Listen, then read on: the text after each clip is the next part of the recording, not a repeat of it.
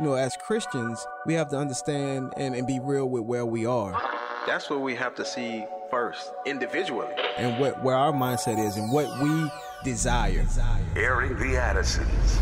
I think what God is really calling us back to, it's those individual personal revivals in our own lives where we're like, oh, Lord, what have we done? We have minimized you. Promoting truth, wisdom, and empowerment. As the church, man, we should be on the forefront of making disciples, of indoctrination and godly things. If we don't train our kids, they will not be able to stand. Uh-oh. Uh-oh. Erin Addison's. On American Family Radio, thank you so much for listening. I'm Miki. And I'm Will. And Sherry B. Excuse me. And J. Macro on tap, helping us navigate the show. Man, I'm having a hard time with my voice. It's been like this all day. I'm going to do my best to get through the program. You still sound good. Because you have to say that. You kind of have to say that. And I appreciate you. No. But I want to give everybody fair warning that this is what I've been battling with today. And so anyways, but we will continue and we'll get through because there's important content that we need to bring to our listeners. And we will do that. Our guest in this segment, and I want to make sure that we have as much time as we can, is Cheryl Peoples, who is a personal friend of ours and an activist, a fighter, a mom and a follower of the Lord Jesus Christ, a wife and a mom and a follower of the Lord Jesus Christ. Okay, should have reversed those orders there. But Cheryl joins us today to talk about something that is happening this weekend in the state of Mississippi and what Mississippians have been doing for quite some time. I think the efforts have expanded in our state because not only do we see in the state of Mississippi, but all across this country, I think more and more people are observing and some people experiencing firsthand that the rights we thought we had in this country are slowly being rolled back. Yeah. And what, you know, an unbelievable place to be where we're having conversations that we never thought we would have. For example, you know, do we have the right to decide what gets injected into our bodies? Right. Do we have something called medical freedom? And I want to talk about that with Cheryl. Cheryl, by the way, is the statewide regional director of Mississippi Parents for Vaccine Rights. And she also serves as vice president of Mississippi Patriots for Vaccine Rights and Medical Freedom. And so we will talk about that. Cheryl, how are you? Hello, my friends. I'm doing wonderful. Thank you so much for the opportunity. Absolutely. You are so gracious with all the confusion that goes into live radio. Thank you so much for being with us. We appreciate it. We're glad to have you on. First of all, what's the difference between these two organizations? Okay, so Mississippi Parents for Vaccine Rights was organized in 2012, and it is our 501c3 charity that we've used to grow a large base and champion our vaccine rights legislation every year. We believe that the parents and not the government are the final authority in our children's health care. So we have a basic right to informed voluntary consent. So that is that organization. But it became apparent several years ago that we needed to affect elections. So we formed a PAC, Political Action Committee, for those who don't know what a PAC is, just to put teeth behind what we were doing. So we support and promote medical freedom. We raise funds through the PAC to support campaigns of people who support our mission, but also, just as important, to unseat those who don't. So that, so the PAC, important. So the PAC is the Mississippi Patriots for Vaccine Rights and Medical Freedom, and that's the organization that's hosting the rally. Okay, so let's talk about the rally that's happening. Give us some, just sort of the nitty gritty of it. When is it happening? If people want to be a part of it, how can they learn more? Okay, so this is going to be an amazing, fun-filled family event because all of our events are family events, always have a lot of children there. It's going to be in downtown Jackson. We're going to have music and food, an inflatable for kids, amazing speakers. And it's this Saturday, the 9th, and it's going to be from 10 to 4. And it's going to be at the Sillers Pedestrian Mall. Now, that is in downtown Jackson, and it's a grassy area between the Supreme Court building and the Sillers office building, just across from the state capitol on High Street. Okay. And people can go to, I'll tell you the website, rallyformedicalfreedom.com, and they can go there and register. It's free. There's no cost for all of this. We've already had over 1,000 people register for this event. Wow. Wonderful. That is excellent. Well, I think people understand the importance of it. And just in case there's somebody listening who doesn't understand the impact of a rally, of people gathering with a common interest and in voicing their opinions, talk a little bit about the importance of this day, Cheryl. Who are some of the scheduled guests, and what can those who are planning to attend expect? Okay, well, I'll give you just a brief part of the schedule. We're going to start about 9:30 registering people. We'll have live music. We're going to do a prayer walk around the Capitol. We think it's very important to pray for our legislators and our state. Then we're going to come back to the event site, and there'll be more music and say the pledge. And so the first person we've got speaking is our Commissioner of Agriculture, Andy Gibson, a wonderful patriot, man of God, and he's going to speak and pray and lead us into lunchtime. So people can bring their blankets and their chairs and a picnic lunch, though we will have lunch provided that you can purchase if you want to. And then the other speakers we have Kevin Jenkins. He's a lifelong champion for human rights in the Black community. He's, I consider him a truth warrior. He's a very sought-after speaker, very dynamic. We have Dr. Duke Pesta. He is going to speak on critical race theory. He's actually speaking that night at an event in Flora at Tri-County Academy called Not on Our Watch Conference. So he'll be speaking that night, too. And then we have Tammy Clark. She's with OSHA, and she is an expert on PPE. She's also a federal OSHA whistleblower. Wow. She's she's from Michigan. She's flying in from Michigan. Wow. And then we have Dale Bigtree. So he's our keynote speaker. I know y'all know who he is. So he produced the documentary Vaxxed, From Cover-Up to Catastrophe. And now he has a weekly show at thehighwire.com. And they have over 1.7 million viewers worldwide every single week. He travels all over the world speaking. He has a nonprofit, Informed Consent Action Network, too. But anyway, he has been a wonderful friend to us in Mississippi. He's spoken at many of our rallies. He has gone and spoke to our legislators when we're at the Capitol and during session. And he made time out of a very busy schedule to come and inspire people. So he will do just that. So that it's not something you want to miss. Absolutely. Awesome. No, I can vouch for that. Let me just leave with this, though, Cheryl, because I'm going to make sure that we give the website for people who are listening. A lot of people are disheartened right now when we look at what's going on in our country. I think people are just kind of stunned. The question of whether or not parents have the right to decide what gets injected into their children. I think that this has been a debate that for some reason, and I would say because we have a media that controls what we think or what we think about, this has been controversial when this should be very basic. But now this has expanded that it's not parents declaring that they have the right to decide what gets injected into their children, but their own bodies. So just if you could leave us with just a word of encouragement here. Why are rallies like this so important? What kind of message does this send to an onlooking culture? We want to encourage people. I think there's a lot of people out there right now with these mandates that feel alone and they feel scared. They're scared of losing their jobs. And we want them to know you are not alone. We are not few. They want us to think we are, but we're not. We are many. So just turn off the mainstream media. Don't listen to them. Come to our rally on Saturday and be inspired to know that you're not alone. There will be 1,000 people. We have so many healthcare professionals that have joined our organization. Every single time that the government and our state health department overstep, our organization grows. Come on, man, that is incredible. That, and let me just say something too, Cheryl, because that is so important for people to understand. I think a part of the hoax, this national hoax that we have observed, is that it's the crazies and the kooks who are concerned. But no, we're talking about members of the medical community. We're talking about PhDs and nurses who are upset, who are saying, man, we have the right to informed consent. This is not, you know, black helicopters all around. No, these are people who are well researched in their fields who are asking questions that really demand answers. Yes.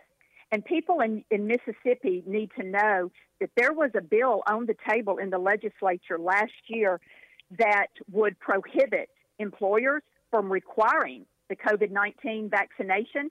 And our Speaker of the House killed that bill. Wow. He let it die in committee. And then he goes on to say that he made a comment that there's this third group of people thinking that they have rights and liberties who don't want to have a vaccine mandated, and that we're the problem. Wow. Well, our rights don't come from Speaker Gunn. Our rights come from God, and that's not the problem. He's the problem. That's right. And I think that, you know, we need to be bold, like you said on your show on Tuesday. You know, that was amazing. That the more we become less free, we need to be more brave. That's right. What we're seeing right now across this state, and I'm so happy to see it.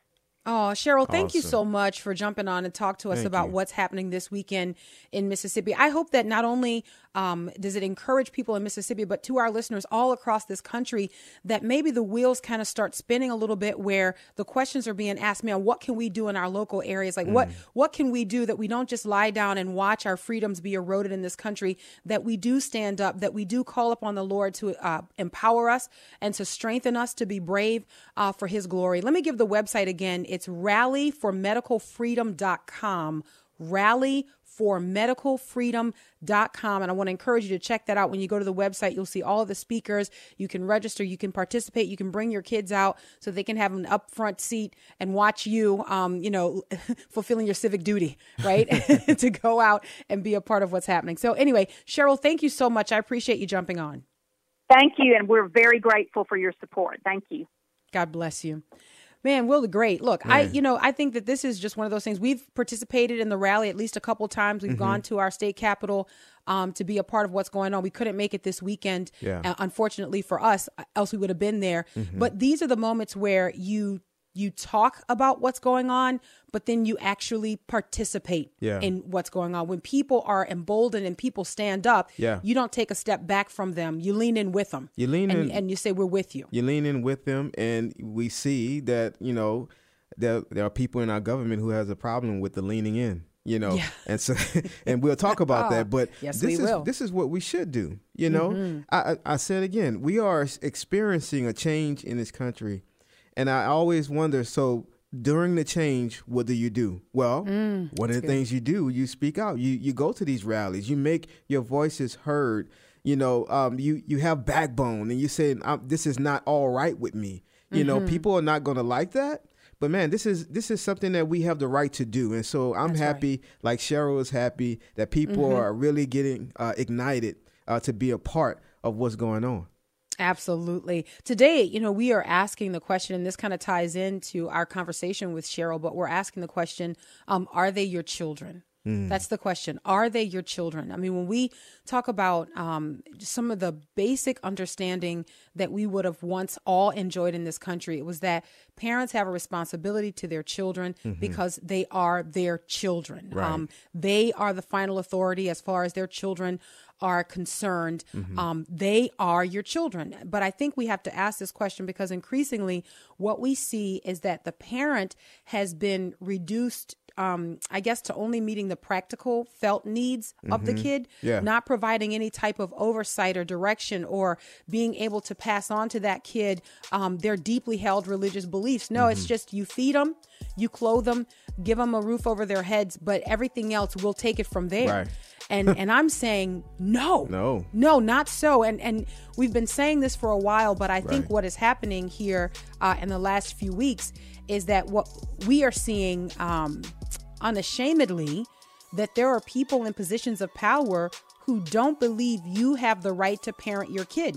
that God has not given you that responsibility. In fact, many parents being treated like that is something that you've tried to grab from the government. You are taking responsibility from the government and trying to parent your kids. Man, so they are crazy? Looking to curtail that. They're saying, oh, no, you won't. Those kids are ours. And so the government's fighting. But what do parents have to do who really have the right to the children? You better fight. That's right. Are they your children? All right, we'll grab this break and we'll be right back. My God is a big God. He's a great God. He's a big God, big God. He's a great God. Yeah, he's greater than the rest. Yeah, he's greater than the rest. My God is a big God. He's a great God. He's a big God, big God. He's a great God. Yeah, he's greater than the rest. Yeah, he's greater than the rest. Are they your children? That's the question that we are asking today. Do you have a God-given responsibility to this? To these children? Is there something that God expects of us as it pertains to our children? What's chief among those things? Obviously, for us, it is transferring to our children the knowledge of who God is. Yeah, I mean, you look from Old Testament to New Testament. First and foremost, this is what parents were to entrust to their children. This was what was entrusted to parents, the knowledge of who God is, and that was to be entrusted to their children. It was to be passed down to the next generation. Unfortunately, we in America are living in a time that overwhelmingly says, no, they're not your children. Right. And furthermore, we don't want you messing them up with your religious conviction. And I think this is why we have to look at these issues through spiritual eyes. Yes. There's a sinister attack going on. So when you see an attack on our children and wanting to like indoctrinate them and get them to think certain ways and to resist authority, when you see the attack on marriage, like all these things, if you go beyond the people who are carrying out these things, we can see that the enemy is behind it. And so for the believer, that should make us more, ready to fight against that and to do what we're supposed to do as Christians. Unapologetically. And that's the thing that I can't understand why people keep asking permission to do what God has already told them to do. Like, why do you keep apologizing and giving all of these disclaimers for just doing the very basic things that God has called you to do? Now, look, it becomes very clear. OK, and we've got a clip that we want to play for you. You got to hear it. It becomes very clear that you are a nuisance to the government as far as your children are concerned. Right. You are a bother to the government. So our federal government and local governments will do whatever they can to keep you out of their way. Right. They have an agenda. They have a direction they want to go in with your children. Right. And so they will do everything within their power to keep you out of their way. Well, what has been happening recently is that parents have been saying, wait a minute, these are our kids. Exactly. So we're not going to stand down. Right. Like, we're not going to back off. Right. And so we see the threat just kind of ramping up. I say kind of, but absolutely ramping up against parents who dare stand between the government and their kids. I want you to hear a clip here.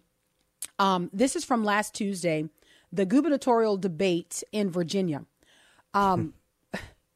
Democrat Terry McAuliffe and Republican Glenn Youngkin are in a debate. And I want to set up the question for you.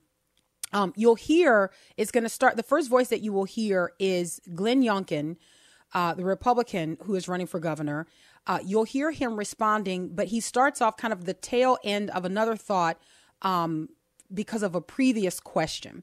And the question that they were asked was, should protections for transgender students be statewide or determined locally? Well, the response to that you're not going to hear, and which, by the way, we will put these links in the show so you can watch the entire debate. You can watch all of it, and not just the snippet that you hear on Aaron the Addisons. But Terry McAuliffe actually begins by talking about, no, we want to work with the state and with local governments, or, yeah, we want to work statewide, and then also we want to work locally is what he's saying. But then he begins to attack Glenn Youngkin, saying that Glenn Youngkin doesn't understand what's at stake. He doesn't understand the rights that parents have. And then Glenn Youngkin kind of goes to his own defense. And we're going to pick up right now. This is the voice of the Republican candidate, Glenn Youngkin. Now, with regard to our kids in schools, we are called to love everyone, And I agree with your conclusion, Terry, that we should let local school districts actually make these decisions. But we must ask them to include concepts of safety and privacy and respect in the discussion, and we must demand that they include parents in this dialogue. What we've seen over the course of the last 20 months is our school systems refusing to engage with parents. In fact, in Fairfax County this past week, we watched parents so upset because there was such sexually explicit material in the library they had never seen. It was shocking. And in fact, you vetoed the bill that would have informed parents that they were there. You believe school systems should tell children what to do. I believe parents should be in charge of their kids' education. Mr. McAuliffe, 30 seconds. So first of all, this shows how clueless Glenn Youngkin is. He doesn't understand what the laws were because he's never been involved here in helping Virginia. But it was not. The parents had the right to veto bills, veto books, Glenn, not to be knowledgeable about it, also take them off the shelves. And I'm not going to let parents come into schools and actually take books out and make their own decision. You vetoed it. So. Yeah, I stopped the bill that I don't think parents should be telling schools what they should teach.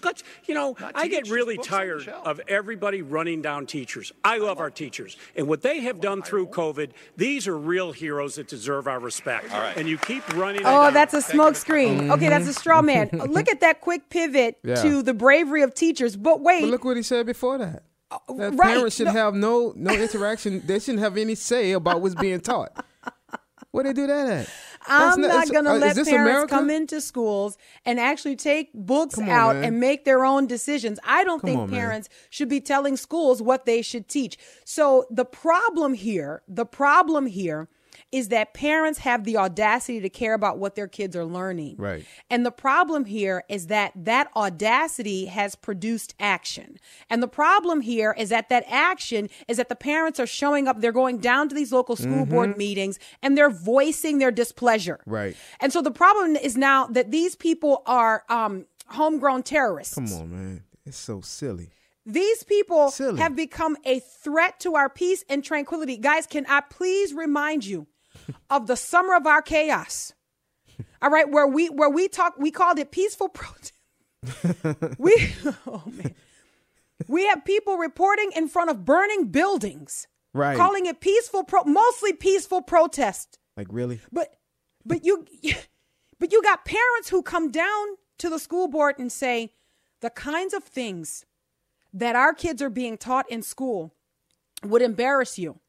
I remember seeing one video where there was a parent who goes, no, you listen. I'm going to read to you what's being taught in the sexual education curricula in this school. I'm going to read it to you. And they're like, no, that's enough. No, you listen. Because if this can be taught to a 12-year-old, then you should have to listen to it. See that? No, you listen. That's violence. They're getting amped up. We don't know what they're going to do. Like, listen. Really? So here we go, and this is a story. This obviously, as it's making its rounds, you know, this falls in squarely into the category of the Addison's Care. Right. All right. We want in on the commentary, right? The U.S. Justice Department is launching an effort to combat a spike. This is a Time story. Do they still call themselves Time magazine? I don't know. Anyway, these outlets are, you know. Okay. Yeah. The U.S. Justice Department is launching an effort to combat a spike in harassment and violent threats against school board members and teachers, calling it a quote unquote disturbing trend. Oh, you mothers coming down there and worrying about your kids. What? The disturbing trend. You know what it is? Classically called activism. Right. It's classically called preserving the rights and freedoms that you have in this country. It's called American. Right. A disturbing trend. People have the nerve to American. I can't believe these people show up to American, right? So this is a disturbing trend. Republican leaders, this Time article goes on, Republican leaders are denouncing the move as an attempt to silence parents amid debates over mask mandates and social justice issues. Well, yeah, that's what this is. If you label someone a terrorist or a threat to homeland security because they show up to protect their children, what is it other than silencing parents? Like what you are squarely doing is saying, speak out and you will face punishment from the government. Mm-hmm. Like how that sound like how much more of a bully can you be to tell parents that, you know what, it's not enough for us to just intimidate you guys on social media. It's not enough for us to shut you down when you show up to talk. You know, it's not enough. Now we need the full weight of the federal government, the full weight of the federal government. Attorney General Merrick Garland, quote, while spirited debate about policy matters is protected under our Constitution, excuse me, that protection does not extend to threats of violence or efforts to intimidate individuals based on their views, end quote. Now, what are the threats of violence? So in this Time article, they give a few instances of the threats of violence. Okay. So in Worthington, Ohio, in September, there was a school board member named Nikki Hudson who shared an angry letter that she received over the mask policies and diversity initiatives, quote unquote, in the district. And this was taken from the letter that the school board member received. You have become our enemies and you will be removed one way or the other. Wait, what do you think that means, Garland? Like, what do you guys what do you guys think that means? Because when I hear you will be removed one way or another, I think, okay, we either demand that you resign, that you step down from your position, or we're gonna run against you. Right. You're not gonna have that seat anymore. You will not be reelected. Like why all of a sudden did that comment become Uzi packed? He's taking that to another level. They're like, ooh, you heard that. They're trying to get rid of people. Like, but you know, these things have a way of slowly building over time. Will the great, you know, and how do they build over time? Because first you have to recondition people. And if you tell people that speech is violence, like if you tell people that disagreement is violence, that, you know, that you feel attacked, that it is actually the equivalent of being physically harmed, then you start to recondition the way people think about debate. And that's what we've done in this country. So if you have parents showing up who are saying, I will not put a mask on my child, who are saying, I'm not going to put a mask, you know, and on myself here to address you, that becomes violence. I feel unsafe. I feel threatened, right? But what you have done first and foremost is you've laid the groundwork for compliance. And that's what this is all about. And so for the parents, I would say, you know, keep speaking.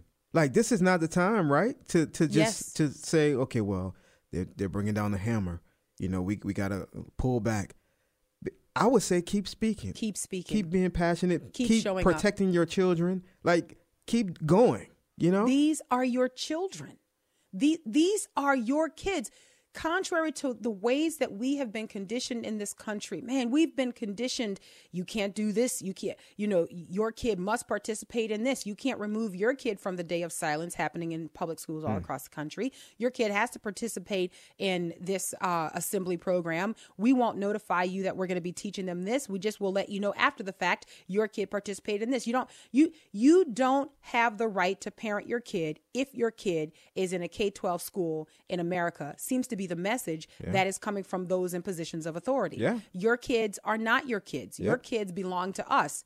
We give them back to you for a few hours on the weekdays, and then you can have them for the weekend. Right. You buy their clothes, you feed them, you know, make sure they have a house and, you know, a roof over their heads. But as far as their minds and what they believe and think, we own that. That's us. And think about it. And why wouldn't you want parents to have any say so over what their kids are being taught in public school, except that you believe that you own those kids and you can't run the risk of a competing viewpoint.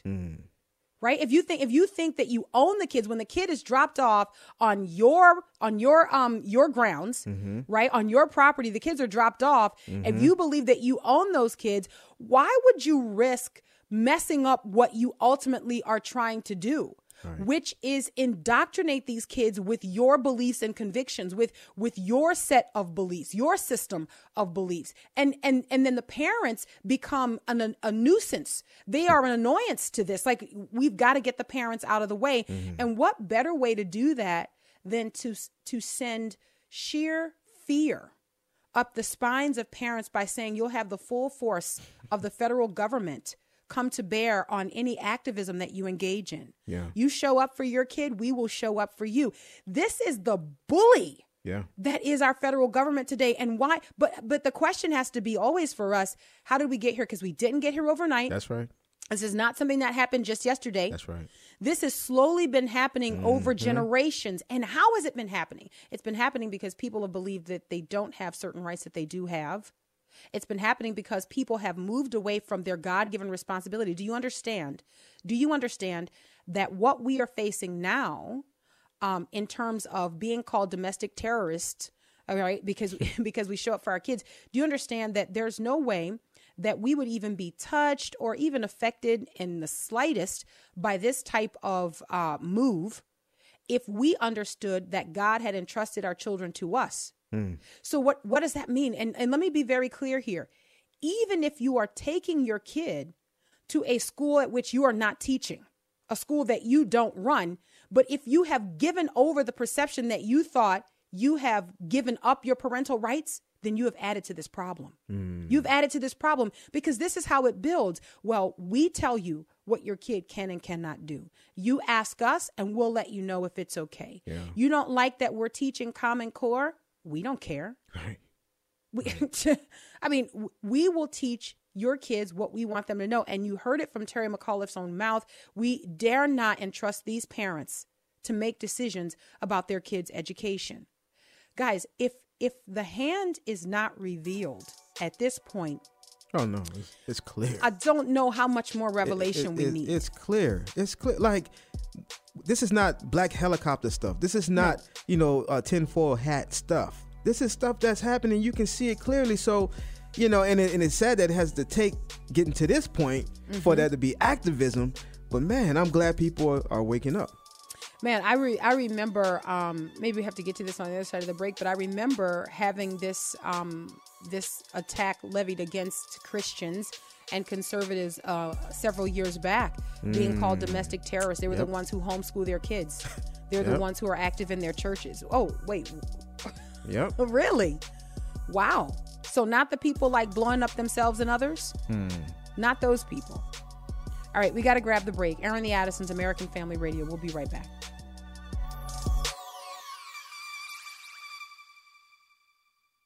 Now I don't conform anymore. I don't think the way that I used to. I'm telling you, God came through. I've been renewed. I've been renewed. Telling you, God came through. I've been renewed. I've been renewed. Hey. Attorney General Merrick Garland sent a memo on Monday directing the FBI and U.S. attorneys' offices to meet with federal, state, and local leaders to address the issue of, the parents showing up violence. That's what it's called. Leviathan moms. The Leviathan. That creature. The church, man. Oh, they got remember scared. The battle. You won't do it again. That's what it is. It was like the Leviathan moms. I'm like, what is that on that shirt? The fierce creature showed up, and the fear that was evoked in people. Just look, we can't have any of that. Now, interestingly enough, let me ask a question. Mm-hmm. So, what tends to really drive these kinds of moves in our culture? It's control, right? Yeah, mm-hmm. It's there. We have an ideological end. Mm-hmm. There's a place that we're going. Yes. Is there ever like money attached to the strong arm of the government or people in positions of power? Would that be like one of those components? Yes. Yes. If only there were like something attached to Merrick Garland's move to threaten parents and preserve what is being taught in schools. If only there were might be kind of like sort of possibly a financial connection, then that would just make this even juicier, right? We got you. Here we go. Here's the story. This is from the Daily Mail. And I'm not making it up. All of the links will be in the podcast so that you can read it for yourself. Attorney General Garland's daughter is married to founder of Education Group, a group that promotes critical race theory. Well, Rebecca Garland, the daughter of Attorney General Merrick Garland. Okay, she is married to a man named Zan Tanner, who is the founder and CEO of a group called Panorama Education, was founded back in 2018. This company partners with schools on a number of data tools, including surveys that gauge students' emotional and mental well-being. Mm-hmm. According to one activist parents group, Parents Defending Education, henceforth referred to as PDE, all right, they now accuse Garland of a conflict of interest. Well, I mean, yeah. Sound like a dead giveaway. Dead giveaway. Charles, thank you very much. Dead giveaway. You know, it's almost like you could hear like you just, you know, it's like a Hunter Biden. Anyone? We don't care. We don't care. Man. Like no. So here's the information so that you can know, mm-hmm. right? But I mean, the question is then what happens, right? Will Merrick Garland come back and then say, hey, sorry about that, guys. Yeah, I probably shouldn't weigh in on this. Come on, man. Probably shouldn't have, you know, issued this. This directive. He's ignoring that. I mean, that, yeah, absolutely. This story didn't even happen. Like, what? What are y'all talking about? So this group, I don't even have a daughter. What are y'all talking about? It's the response, like when you're caught, you're like, man, what day it is? You know, you just, I'm all sorry, right. What did y'all say? Come on, man. Panorama Education, this company that was co-founded by the husband of Rebecca Garland, Merrick Garland's daughter, all right, is financially backed by Mark Zuckerberg. Ah, man. I mean, it's like, come on. There's nothing, guys. It's a coinkydink. The emperor does have on clothes. There is nothing to see here, right? And this organization, apparently, let me scroll down in the story here because there's some monies numbers, some monies. So apparently, Monties. Panorama, mm-hmm. Mm-hmm, Panorama, would be on the receiving end of $78.8 million toward ensuring that schools are welcoming and culturally responsive to all students and families. Wait, so Panorama is getting monies. I like to say monies, mm-hmm. getting monies to ensure that schools meet certain requirements, so that they are welcoming. These mamas down, like these mamas can't be coming to these school board meetings and because if these fuss. Schools. If this is shut down, then we have no need for Panorama to ensure that this happens. Well, you might be wondering at this point, what kind of stuff does Panorama do? Well, Panorama, ding dong, puts together questionnaires for 12-year-olds. And some of those questions here, revealed by this parents' organization, asking 12-year-olds, what is your gender? And it's a multiple choice. They get to choose whatever they want. Male, female, transgender female, gender queer or gender fluid. Questioning. My identity is not listed. Prefer not to answer. Wow. Do you identify as gay, lesbian, bisexual, pansexual? I have to be very careful with this next one. It's aromantic, but it looks like aromatic. So I had to be careful. I was like, aromantic? What is that? I mean, I don't know, but I think of Jasmine Rice. I think it's because I'm thinking of aromatic. I don't know. Aromantic. So, but this is, again, question that is asked of 12-year-olds. Are you asexual? Are you questioning? This is the kind of questionnaire that comes from this organization, the Panorama organization, which, by the way, is co-founded by Merrick Garland's daughter, Rebecca's husband, Zan. Guys, it's like Days of Our Lives. Like it's like it's a.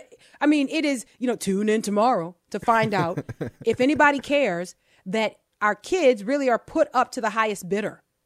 Like why does and this is interesting. And you got to read this Daily Mail article. I think it's a fascinating article here because the questions that are raised as far as why Mark Zuckerberg would care about kids and their emotional state and how they identify and whether or not this becomes huge attempts to mine data from our kids, because after all, when they're here, not their family, when they're here, they're ours. We own them. They are not your kids.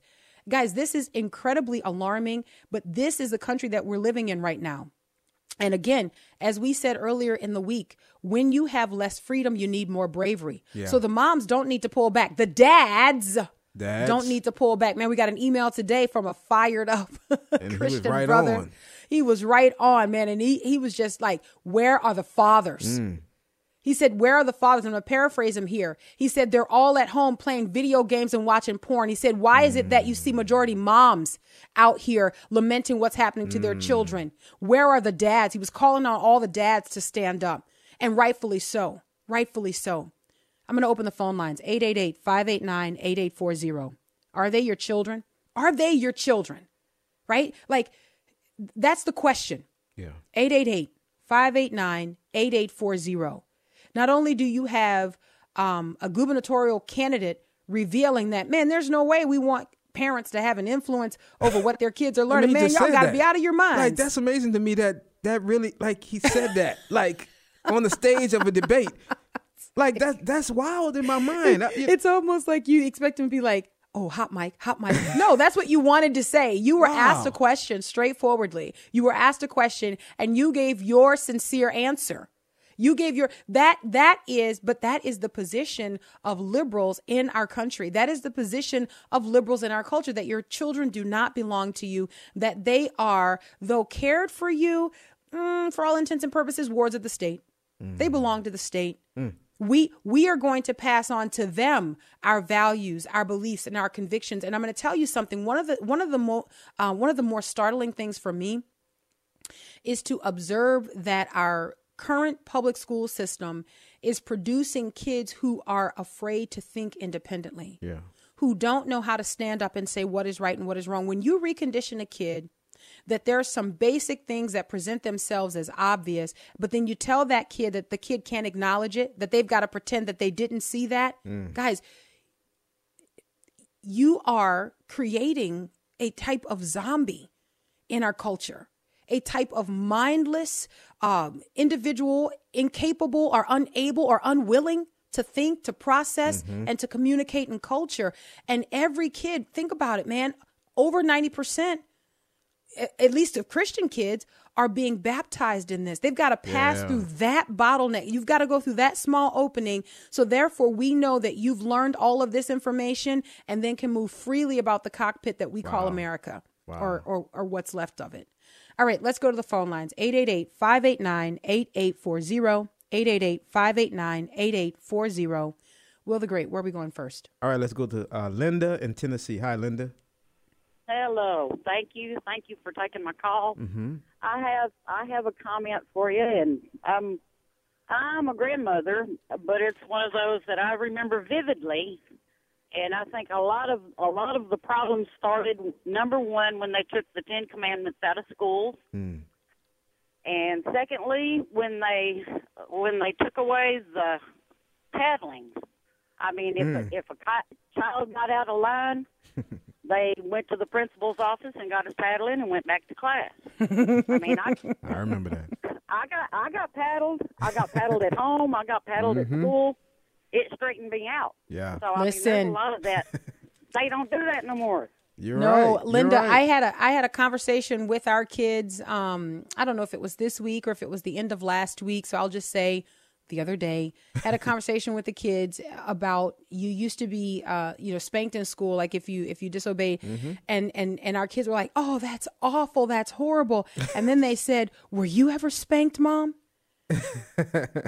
And I said, actually, yes, I was. I said, I got my hand spanked.